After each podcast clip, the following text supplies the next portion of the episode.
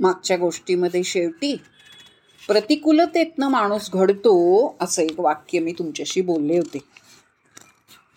अनुकूलता असेल तर घडतोच असं नाही पण प्रतिकूलतेमधनं नक्की आपल्या देशामध्ये अनेक शिक्षण क्षेत्रामधली राजकीय क्षेत्रामधली माणसं अशाच तऱ्हेनं अतिशय प्रतिकूलतेतनंच घडली आहेत कितीतरी उदाहरणं देता येतील. आत्ता मी देत नाही आता एवढंच सांगते की या आपल्या देशाला वालचंदजींनी आलिशान मोटारी विशाल अगबोटी अत्याधुनिक विमानं शेकडो साखर कारखाने सिमेंट कारखाने हजारो हेक्टर शेती अवजड यंत्रसामुग्री महाकाय पूल बोगदे प्रगत अंतराळ संशोधन इत्यादी अनगिनत म्हणजे मोजतात करता येणार नाही इतकी योगदानं एक दिली आहेत आपल्याला. एक फार मोठं योगदान म्हणजे त्यांनी मरगळलेल्या निरुत्साही आळसावलेल्या भारतीयांना एक वर्क कल्चर दिलं. संस्कृती दिली माणसांना त्यांनी कामाला लावलं.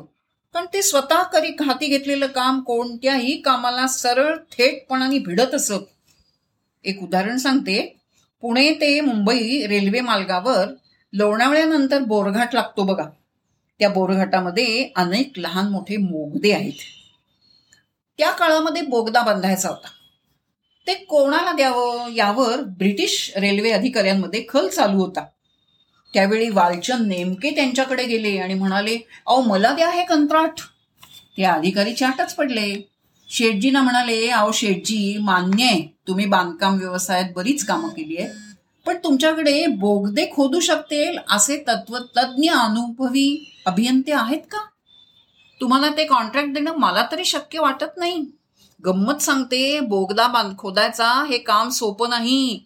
दोन्ही बाजूनी सुरुवात करून मध्ये जोडावं लागतं. तुम्हाला रत्नागिरी किंवा कोकणातले बोगदे खोदलेल्याच्या बातम्या वाचल्या असतील तर आठवा. सेंटीमीटरमध्ये सुद्धा फरक पडला नाही इतके ते बोगदे खोदले गेले. हे आत्ताचं आधुनिक तंत्रज्ञान मी तुम्हाला सांगते कोकण रेल्वे झाल्यानंतर हे त्या काळातलं उदाहरण आहे असं. की कॉन्ट्रॅक्टरला असं वाटतं यांना हे शक्य नाही. तो ब्रिटिश अधिकारी आपलं म्हणणं पुन्हा पुन्हा सांगत होता. पण त्याच्यापुढे कोणतेही भारतीय बांधकाम वास्तविक कोणीही केलं तरी ते पुणे मुंबई या रेल्वे मार्गावरील करू शकेल असं त्यांना खात्रीशीर वाटत होतं. आणि ते ध्यासच त्यांनी घेतला. त्यामुळे ते ती अजिबात द्यायला तयार नव्हते आणि नाहीच म्हणले. काय म्हणले?